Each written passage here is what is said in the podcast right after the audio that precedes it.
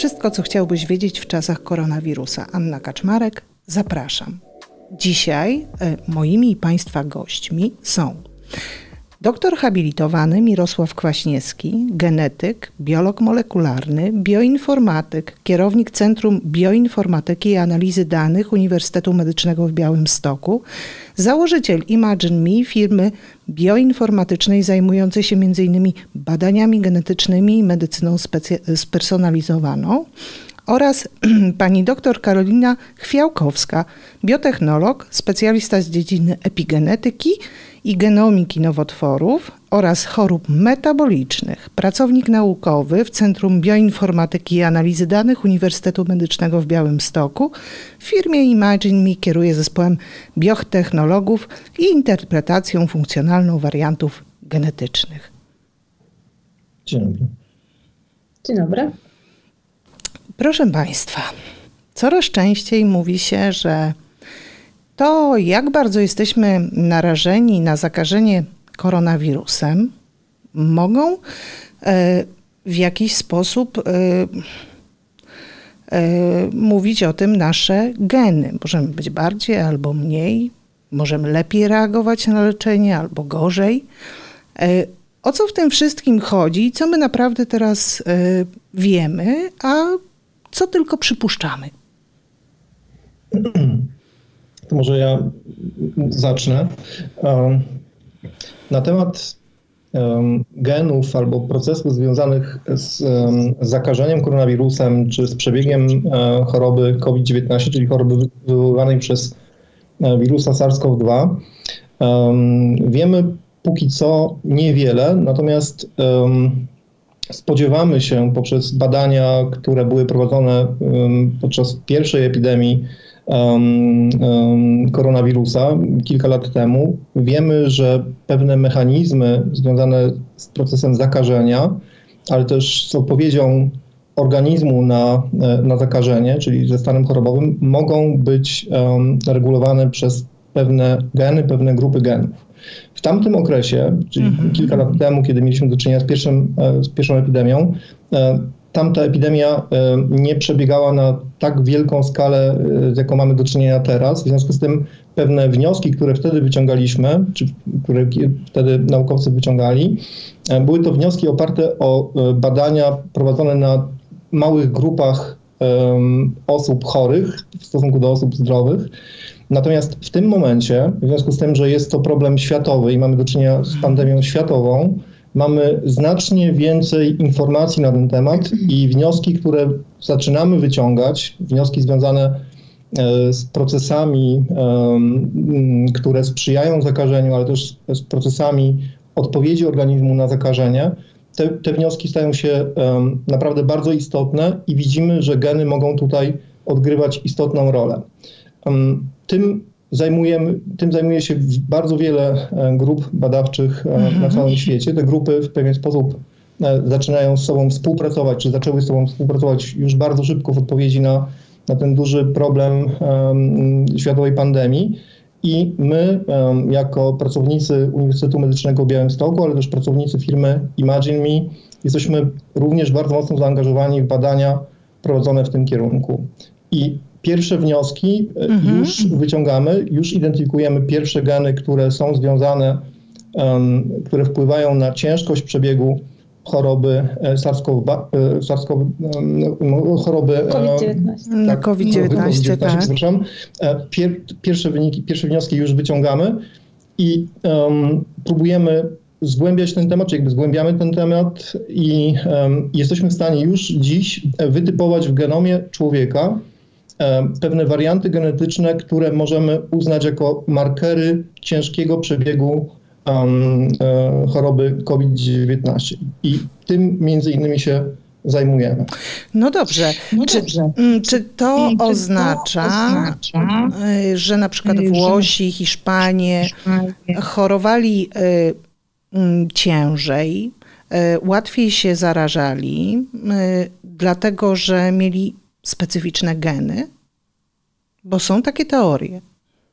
Może tak być, ale na ten moment jeszcze tego nie wiadomo. Jakby tutaj w tym projekcie, w którym my bierzemy udział, e, w takim dużym konsorcjum badawczym, gdzie zrzeszone są jednostki e, z wielu krajów, e, Właśnie jednym z celów tego projektu jest poznanie takiej między, międzypopulacyjnej podatności na zarówno zakażenie, jak i ciężki przebieg COVID-19, ale na ten moment nie można z całą pewnością powiedzieć, jeśli chodzi tu o Włochów czy Hiszpanów, że faktycznie E, oni są jakoś genetycznie bardziej predysponowani. Na ten moment nie ma takich dowodów. Jednakże te e, warianty genetyczne, które zostały zidentyfikowane do tej pory, to wiemy, że e, ich częstotliwość występowania różni się, to znaczy one częściej występują w krajach, w krajach mm, Azji Południowo-Wschodniej, one są znacznie częstsze mhm. niż na przykład w Europie, a praktycznie w ogóle nie są obserwowane w Afryce, więc tu już wiemy, że, że są jakieś takie wskazówki w tą stronę, ale potrzebujemy jeszcze dalszych badań, żeby e, jednoznacznie móc, móc określić i wytypować takie rejony i wskazać, dlaczego może niektóre populacje są bardziej podatne. Czy to są takie geny, e, które odziedzi, odziedziczyliśmy po bardzo, bardzo, bardzo starych naszych przodkach, bo słyszałam, że są też takie teorie, że, że może, może to jest bardzo stara historia z tymi genami. Więc tak, y, został tutaj zidentyfikowany taki region y, na chromosomie trzecim. Jest to region o długości 50 tysięcy par zasad i badania antropologów wskazały, że y, region ten jest pozostałością po krzyżowaniu się homo sapiens z neandertalczykiem. Czyli, czyli, czyli jednak jest to, jest to bardzo, można powiedzieć, stara historia w tych, w tych zależnościach genetycznych. Tak. Y, obecnie współcześnie żyjący ludzie posiadają około od 1 do 2% ich DNA, to są właśnie pozostałości po genomie neandertalczyków. I spora, już wiemy, że spora część y, z, tego, z tych pozostałości w naszym genomie właśnie jest związana z szeregiem odpowiedzi na różne choroby bakteryjne czy wirusowe, gdzie w pewnych momentach ewolucyjnych ta zmienność, posiadanie tych wariantów mogła, da, mogła dawać jakąś przewagę ewolucyjną, a w tym momencie powoduje to, że jesteśmy bardziej podatni. Bardziej podatni na ciężki przebieg tej choroby. Mhm. Natomiast e, to też nie jest tak, że to jest jedyny region, który jest zidentyfikowany jako ten, który możemy wiązać e, z predyspozycjami do ciężkiego przebiegu e, COVID-19. Mhm. Są też identyfikowane różne inne miejsca w genomie, w różnych populacjach i te miejsca również mogą być wykorzystane jako markery genetyczne do oceny tego, czy mamy większe predyspozycje do, do zakażenia um, wirusem, czy do ciężkości, czy do ciężkiego przebiegu e, choroby COVID-19. Ja też chciałabym tutaj mhm. podkreślić jedną rzecz, że to, że ktoś posiada ten wariant genetyczny czy inny, na przykład nie wiem, ten region mhm. związany z ciężkim przebiegiem choroby, to nie znaczy, że jeżeli on zachoruje, na pewno wystąpi u niego ten ciężki przebieg. To jest tylko pewne, pewne predyspozycje genetyczne ta osoba może ciężej przejść chorobę, tak jak osoba, nie wiem, z nadciśnieniem również może być predysponowana do tego, ale to nie jest takie zero-jedynkowe, bo czasami ludzie tak myślą, o, że ja mam już ten wariant genetyczny, no tak. to ja na pewno zachoruję. Na pewno jeśli się za, zakażę wirusem, to na pewno ciężko to przejdę, więc to, to nie działa w ten sposób, więc też trzeba mieć e, taką świadomość zawsze, że to jest tylko pewne zwiększenie ryzyka. Zwiększone prawdopodobieństwo tego, że u osoby z takim wariantem mhm. um, może wystąpić ten ciężki przebieg choroby. To jest zwiększone prawdopodobieństwo, zwiększone ryzyko. Natomiast tutaj też to, co należy podkreślić, to też nie jest tak, że wyłącznie nasze geny będą decydowały o tym, czy to ryzyko jest większe czy mniejsze. Już od samego początku mówimy o tym, czy mówi się o tym, że choroby współistniejące, czyli pewne nasze cechy, um, mogą również wpływać na przykład na ciężkość choroby i tu analiza taka wspólna zarówno wariantów genetycznych, jak i cech takich jak właśnie choroby współistniejące, to czy ktoś mm, chorował wcześniej na chorobę nowotworową, czy ma cukrzycę, otyłość i tak dalej. Również te cechy wspólnie z tym profilem genetycznym można i należy wykorzystywać jakby łącznie do oceny ryzyka na przykład ciężkości przebiegu choroby COVID-19. Dobrze, a co z leczeniem? Bo tam też jest kwestia y, tego, że niektórzy mogą mieć predyspozycję do lepszej odpowiedzi na dane leczenie albo gorszej. Przynajmniej Wiem, że takie były mm, hipotezy stawiane.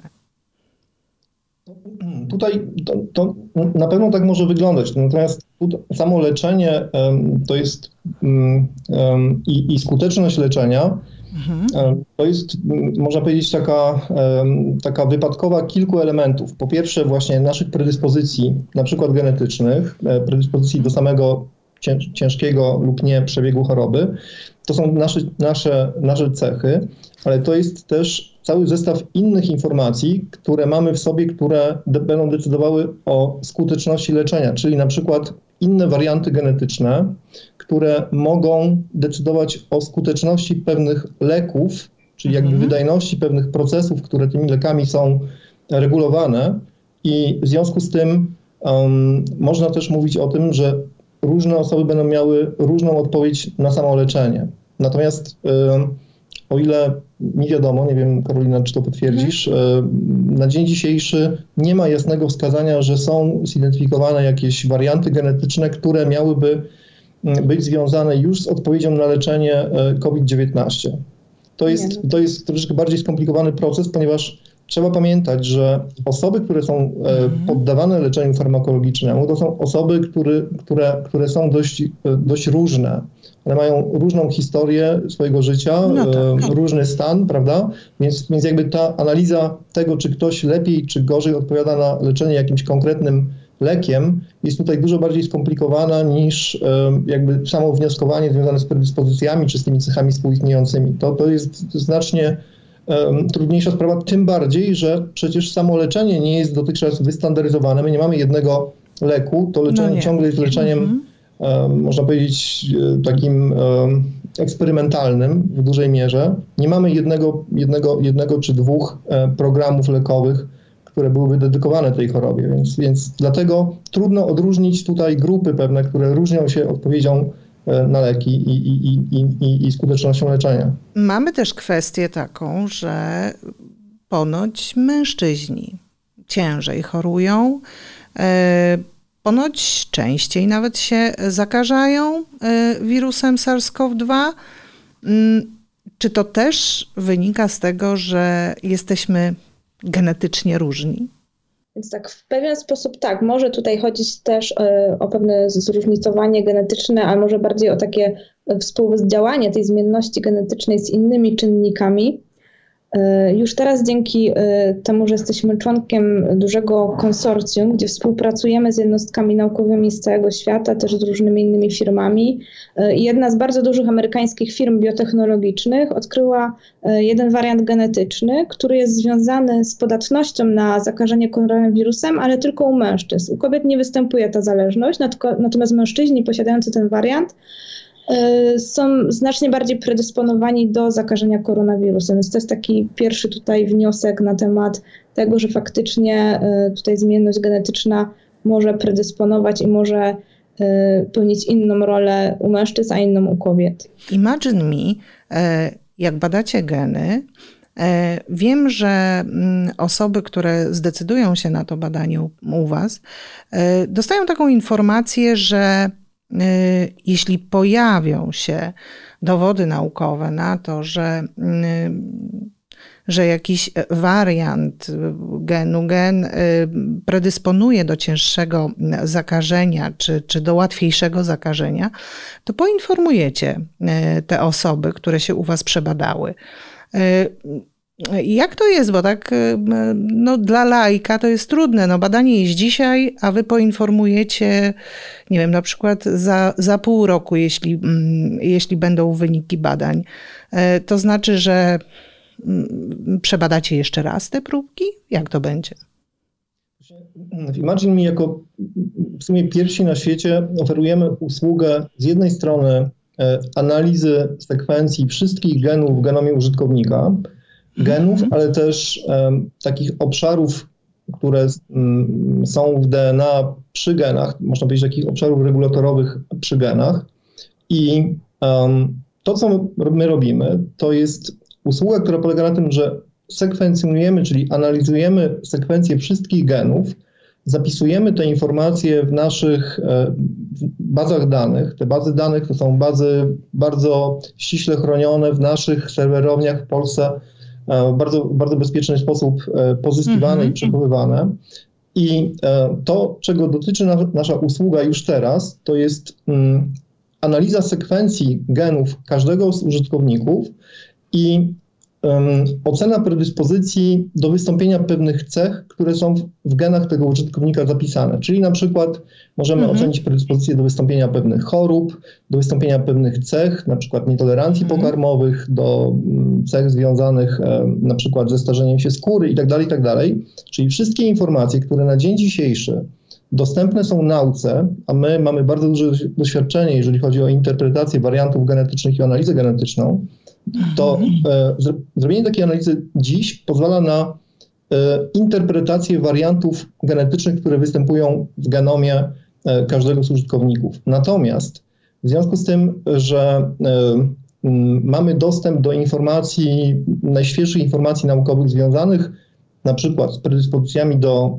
zakażenia czy do ciężkiego przebiegu COVID-19, e, mhm. jednymi z tych cech, które możemy odczytać z sekwencji genów, są już te predyspozycje, które są zidentyfikowane, które są wiadome, które są znane nauce. I w związku z tym możemy już dziś powiedzieć, czy mhm. jakby analizując sekwencję genów tego użytkownika, czy ktoś ma warianty, które są związane z predyspozycjami do, np. do ciężkiego przebiegu COVID-19.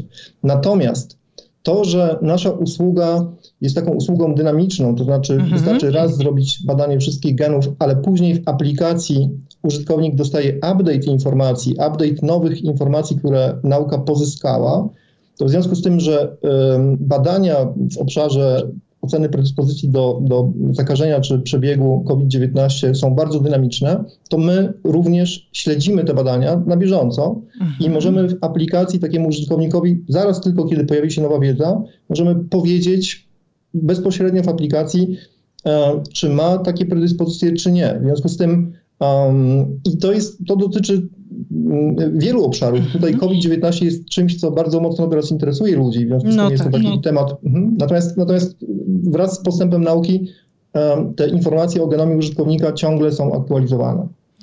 Dobrze, no i będzie taki moment, że dowiemy się na pewno, że mm, ktoś y, ze względu na to, jakie ma geny, mm, może mieć y, większe predyspozycje do zakażenia y, lub do ciężkiego przebiegu COVID-19. No i teraz tak, zostanie o tym poinformowany. I co on powinien z tą wiedzą zrobić? jak powinien żyć, jak powinien się zachowywać. Mówimy o takim stanie, powiedzmy, na świecie, jak jest teraz, że mamy pandemię, nie mamy szczepionki. Co taki człowiek powinien robić? Powinien się zamknąć w domu i nie wychodzić, a może żyć normalnie?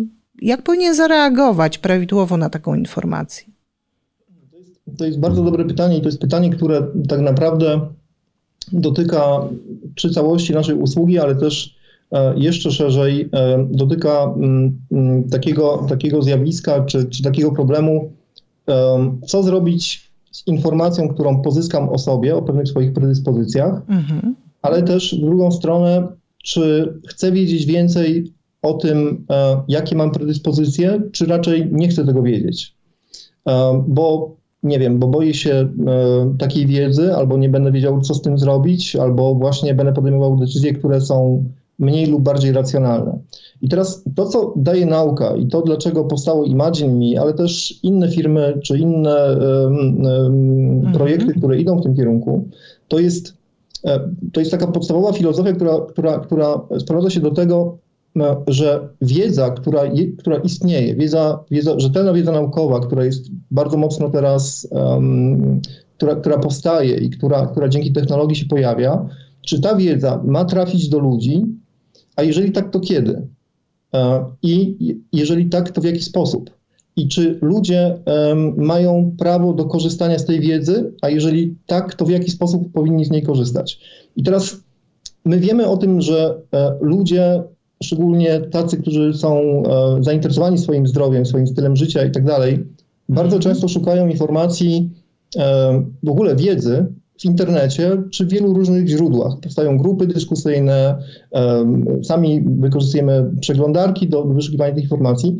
To, co my mm, mm, proponujemy, ale tak jak mówię, nie tylko my, ponieważ to jest pewien trend światowy, to to, żeby pozyskać informacje o swoich genach i wykorzystać te informacje w sposób świadomy i mądry, tak aby zapobiegać wystąpieniu pewnych zjawisk niepożądanych. Czy to są choroby, ale to też mogą być rzeczy związane na przykład z naszym starzeniem, czy, czy, czy, czy z, z odpowiednią dietą i tak dalej. I teraz wracając do tego podstawowego pytania pani mm -hmm. redaktor związanego z predyspozycjami do, do SARS-CoV-2, czy do zakażenia koronawirusem, czy do przebiegu choroby. Oczywiście, tak jak Karolina wspomniała, to są pewne predyspozycje zwiększające ryzyko wystąpienia danego zjawiska.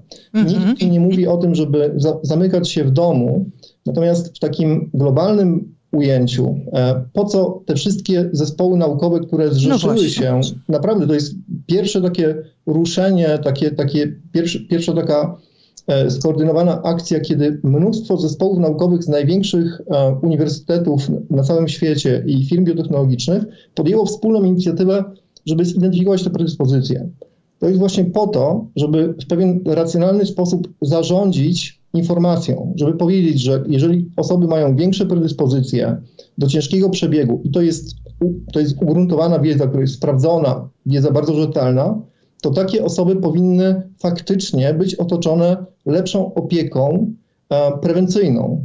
Ta opieka prewencyjna mhm. może dotyczyć na przykład szczepionek, i to no jest tak. wtedy bardzo racjonalne wskazanie, że takie osoby faktycznie, jeżeli to ryzyko wzrasta istotnie, że te działania prewencyjne powinny być tam podjęte, ale też działania prewencyjne związane na przykład z, z taką wiedzą, która e, dotyczy tego, tego, tego użytkownika, tego człowieka, czyli faktycznie on powinien lepiej sobie przemyśleć to, czy pojawiać się w miejscach e, dużych skupisk ludności, czy korzystać z restauracji, E, w sposób taki otwarty, czy korzystać ze Powinien być ostrożniejszy, tak. I tak dalej, i tak dalej. To, są, to są podstawowe rzeczy, mhm. one są bardzo trywialne, ale to jest budowanie pewnej świadomości. Tu nie, tu nie chodzi o to, żeby kogoś wystraszyć. To jest po mhm. prostu zarządzanie mądrą informacją. My mamy bardzo, duży, bardzo dużą dezinformację i wszyscy sobie zdajemy z tego sprawę, że tutaj każda jedna nowa osoba, nowy ekspert ma różne zdanie na wiele na wiele, na wiele tematów. Natomiast jeżeli, jeżeli te dane pochodzą z bardzo dobrych środowisk i są bardzo racjonalne, bardzo, bardzo dobrze e, zweryfikowane, to, to jeżeli te dane są dostępne, to powinniśmy móc z nich korzystać. No dobrze, właśnie. A jak Państwo myślą, kiedy będziemy mieli takie rzetelne informacje, które geny i czy geny są odpowiedzialne za to, że, że możemy ciężej chorować, łatwiej się zakażać y, SARS-CoV-2. Znaczy tak, część z tych informacji już mamy teraz, już wiemy o tym rejonie na chromosomie mhm. trzecim i każde kolejne jakby mm, badania i grupy badawcze, które się dołączają, E, za każdym razem jakby ten wynik potwierdza się, więc tu już można powiedzieć, że ten rejon na chromosomie trzecim jest już czymś potwierdzonym. Mhm. Wyniki zostały już też opublikowane w New England Journal of Medicine, czyli w jednym z bardzo dobrych żurnali medycznych, więc zostało to też po, potwierdzone w ten sposób. I my już teraz w Imagine Me także oferujemy analizę tego rejonu, więc osoby, mhm. które już teraz przebadają się, uzyskają natychmiast taki wynik e, na temat obecności tego regionu na chromosomie trzecim. Natomiast jeśli chodzi o. Dużo jest w Polsce takich osób, Pani zdaniem? To jest jakieś kilkanaście procent w Polsce, więc całkiem sporo. Natomiast, mhm, natomiast to jest jakby, to, to, jest, to jest jeden aspekt, ale, ale mhm. tutaj tych badań, które idą w tym kierunku e, jest bardzo dużo i ciągle są nowe rejony identyfikowane. E, natomiast one wymagają potwierdzenia. E, mm, znaczy, one, one są w pewien sposób już, już weryfikowane i są potwierdzane, natomiast mhm. Część z nich jeszcze jest nieopublikowana i to są dane bardzo świeże. Bo trzeba pamiętać, że to są analizy prowadzone na olbrzymią skalę. To są analizy, e, których wnioski e, wynikają e, z, ba z, badań dziesiątek czy setek tysięcy osób na całym świecie. I też jakby to, o co, o co pani redaktor pytała wcześniej, mhm spodziewamy się różnic pomiędzy populacjami, jeżeli chodzi o takie wnioskowanie. Czyli w dużej mierze są to e, badania, które są przeprowadzane w Stanach Zjednoczonych, ale mhm. też na populacji europejskiej, na przykład na populacji um, osób z Wielkiej Brytanii czy z Islandii. To są naprawdę bardzo, bardzo ciekawe wyniki i jedne z pierwszych wyników bardzo dobrej jakości. Natomiast my również, jako Imagine ale też Uniwersytet Medyczny w Białymstoku, Instytut Gruźlicy i Chorób Płuc w Warszawie, mhm. ale też e, kilkanaście szpitali w Polsce, jesteśmy, jesteśmy e, zaangażowani w realizację projektu, największego w Polsce projektu który ma na celu identyfikację wariantów genetycznych związanych z ciężkością przebiegu COVID-19 w populacji polskiej. Czyli my, można powiedzieć, wykorzystujemy pewną wiedzę dostępną w ramach naszego konsorcjum, międzynarodowego dużego konsorcjum, ale w naszych badaniach populacji polskiej, gdzie badamy 1200 mhm. osób, które chorują na COVID-19 czy chorowały na COVID-19, e, identyfikujemy te warianty, które są charakterystyczny dla populacji polskiej, mhm. ale też weryfikujemy istotność wariantów tych zidentyfikowanych na całym świecie. I ten projekt chcemy zamknąć e, do końca tego roku mm, i, i mamy nadzieję na stworzenie takiego um, bardzo precyzyjnego testu do oceny predyspozycji ciężkiego przebiegu COVID-19 E, osób w populacji polskiej, ale to jest test nie tylko genetyczny. Mm -hmm. Tutaj również bierzemy pod uwagę te cechy współistniejące. Jest to, jak można powiedzieć, taki jakby kalkulator ryzyka ciężkiego przebiegu COVID-19. COVID-19 mhm. tak. Pięknie Państwu dziękuję. Bardzo dziękujemy. Dziękujemy.